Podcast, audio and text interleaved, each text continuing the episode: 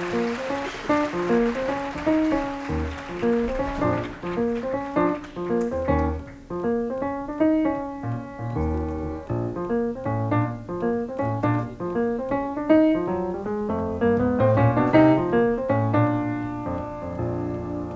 not making one anyway. So we were. Oh, you want to make one? Oh, we want to make it. Yeah. Okay. Hi, this is Shaukat Husain, presenter of Straight No Chaser, your Wednesday jazz show. Well, it's been quite a tumultuous time. The last two years, a lot of changes have taken place. So, to pick highlights of this year is quite difficult, really. It seems almost because we have been isolating so much that one thing blends into another. At least that's what I've found. And particularly having to learn to do this program from home, learning some computer skills, of which I don't have a lot, and then putting a show together has been an interesting experience.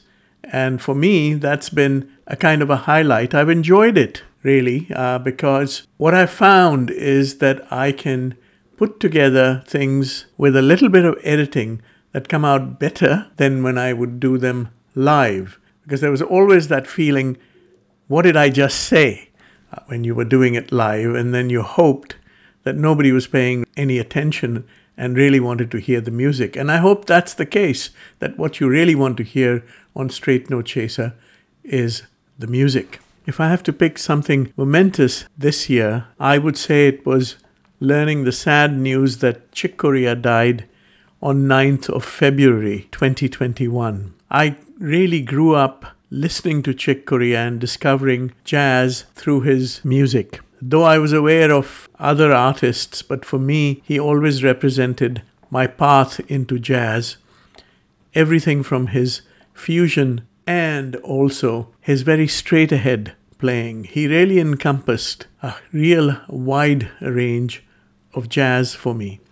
And I devoted three consecutive programs to his music. It made me appreciate his music even more. So I would say, if I had to pick a highlight in terms of producing a jazz show, it would be celebrating the life of Chick Corea. I've chosen three tracks for you, which will take me to my limit for this highlight. And of course, I'll only be featuring them as excerpts. I'll start with Chick Corea recording with Stan Getz from an album Sweet Rain, and this is the title cut. And I'll play you Chick Corea's solo from this piece. It led to his discovery by other musicians, notably Miles Davis, and he played on Miles's remarkable album leading Miles into the electronic period. The album was called In a Silent Way, and I'll feature Chick Corea playing electric piano on this piece called Shh, Peaceful. And then, of course, his recording in 1971 which was made on the German ECM label and became an absolute hit everywhere. And that was his fusion band called Return to Forever. And I'll play an excerpt from his title cut, Return to Forever.